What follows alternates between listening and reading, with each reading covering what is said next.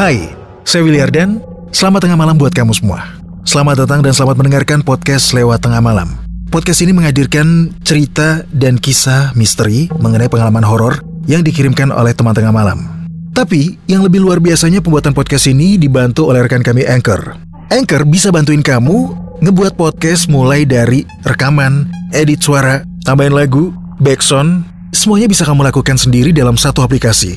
Serunya lagi, aplikasi Anchor ini gratis buat kamu. Bisa didownload langsung dari App Store dan Play Store atau bisa juga diakses dari website www.anchor.fm.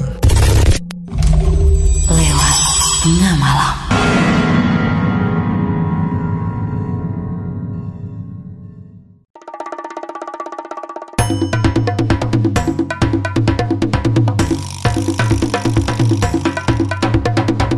Kini Podcast Network.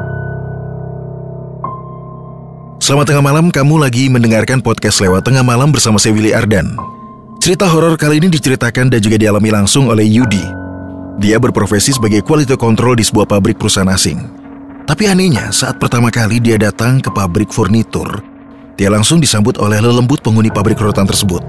Sehoror apa sih pengalaman Yudi? Simak ceritanya hanya di episode 189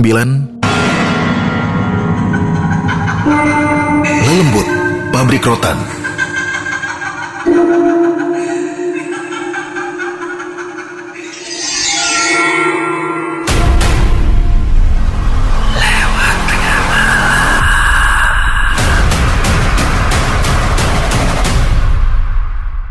Hai, perkenalkan nama saya Yudi berprofesi sebagai quality control. Nah, karena posisi itu mengharuskan saya untuk selalu traveling ke berbagai daerah di Jawa Tengah, Jawa Timur, bahkan juga di Jawa Barat untuk mengecek barang-barang furnitur di pabrik-pabrik furnitur. Hampir setiap pertama kali saya datang ke pabrik furnitur yang akan saya kunjungi, anehnya saya selalu disambut oleh lelembut penghuni pabrik rotan tersebut. Pengalaman yang akan saya ceritakan ini terjadi di bulan Agustus tahun 2010. Waktu itu saya dapat job baru di perusahaan asing milik orang Denmark. Hari pertama masuk kerja, saya langsung dapat job ngecek kursi rotan knockdown di daerah perempatan Rejagalu Cirebon. Pabrik rotan itu seperti bangunan tua yang lama tidak terurus. Di dalamnya ada banyak gudang, tapi yang digunakan hanya satu saja yang lokasinya paling belakang.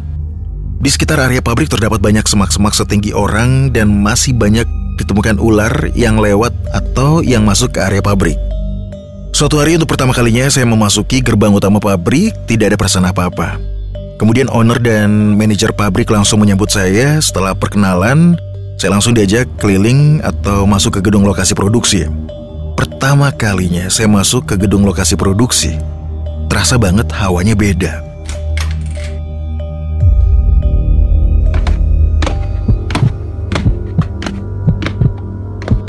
Rasanya seperti dingin-dingin anjir gitu deh.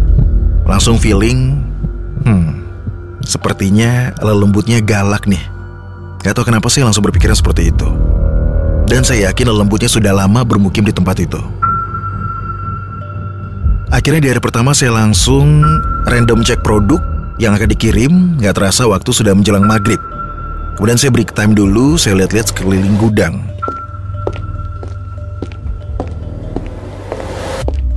Sampailah saya pada lokasi paling belakang yang berbatasan langsung dengan sawah-sawah penduduk. Saat itu hari sudah gelap. Di gudang paling belakang, itu hanya diterangi lampu bolam 5 watt remang-remang.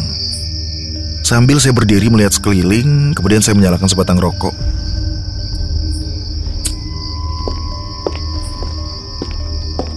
Sambil menikmati sebatang rokok, saya mengecek atau melihat ke area sekitar. Tapi tiba-tiba saya merasa di belakang saya ada bayangan yang berkelebat dan terasa ada angin dingin yang berhembus. Bersama dengan itu bulu kuduk saya langsung berdiri. Tapi saya tetap terus mengisap rokok saya. Lalu saya menengok ke bagian belakang berusaha mencari tahu ada sesuatu apa gerangan yang melintas. Kemudian saya menyeletuk. Permisi mbah. Tiba-tiba saya melihat seperti ada seseorang yang berdiri di pojokan tembok pembatas antara pabrik dan sawah. Karena penerangan yang remang-remang dan juga sebagian tembok terhalang bayangan pohon, saya hanya bisa melihat punggung sampai kaki orang tersebut. Dalam hati saya berpikir, wah, ada teman ngobrol. Karena saya berpikir saat itu ada pekerja yang belum pulang. Kemudian saya mendekat sambil menyapanya. Halo mas bro, ngapain di situ? Mau rokok? Tapi setelah jarak saya semakin dekat, Mendadak, terasa kembali badan ini merinding. Kemudian saya amati dari kaki sampai punggung. Tapi, ketika pandangan saya sampai ke leher, mendadak tercium bau amis darah.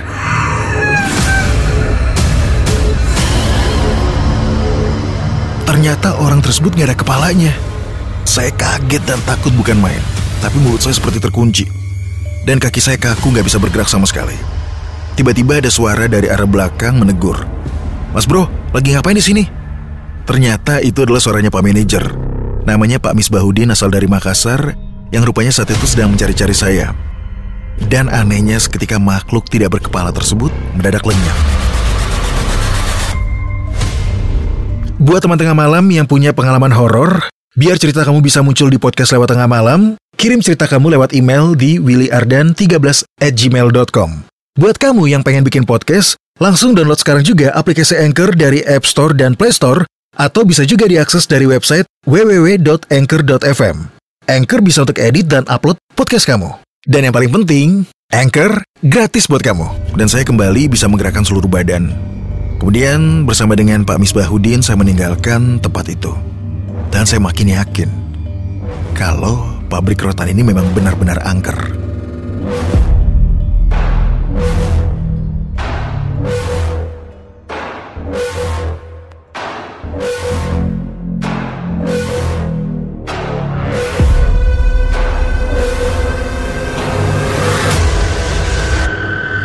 Setelah satu tahun berjalan, pabrik tersebut berpindah tempat di daerah Tegalwangi, Cirebon. Saat hari pertama saya memasuki pabrik, saya berjalan mengelilingi pabrik agar lebih kenal dengan bangunan tersebut. Pabrik ini memiliki tiga bangunan, namun hanya dua bangunan yang digunakan untuk tempat produksi. Di dua bangunan tersebut masing-masing sprayboard atau semacam tempat khusus untuk menyemprot atau memfinishing mebel. Di bangunan yang pertama terasa biasa-biasa saja. Nah, saat masuk di bangunan yang kedua, di lokasi dekat sprayboard, auranya beda banget. Ya, hawanya terasa agak-agak dingin.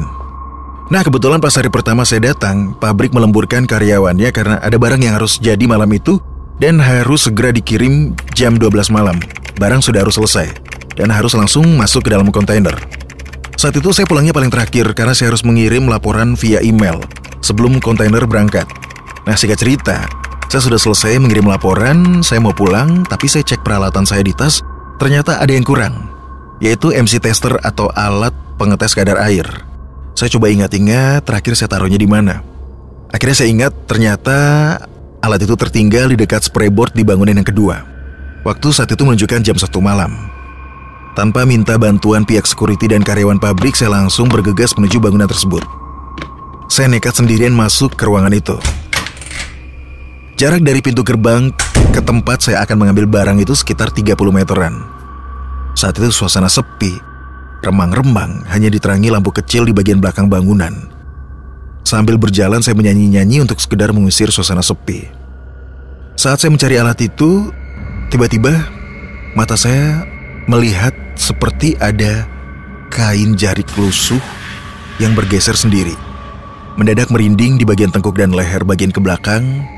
Saya kembali mencoba untuk melihat lebih jelas lagi dan memang ada seperti ujung kain jarik yang bergeser atau berpindah tempat. Saya belum melihat siapa itu, saya hanya melihat kain. Kemudian saya coba fokus sambil mencari alat yang saya ingin cari dan akhirnya ketemu saat MC tester atau alat yang saya cari sudah saya dapatkan. Saya berbalik menuju pintu. Mendadak terdengar suara perempuan tua dari arah belakang. Lagi cari apa, Mas? Saat itu juga saya langsung berpikir kalau itu adalah bangsa alus atau lelembut yang berwujud nenek tua mengenakan kain kebaya dan kain jarik yang sudah lusuh. Saya ingin berteriak, berlari tapi kaki saya serasa nggak bisa bergerak. Mulut saya juga susah untuk mengucapkan kata-kata. Entah kenapa seperti ada semacam energi yang membuat saya beku seketika. Tapi anehnya mata saya terus tertuju ke arah nenek-nenek tua itu. Nenek tua itu melintas sekitar 2 meteran di depan saya sambil berjalan menembus tembok.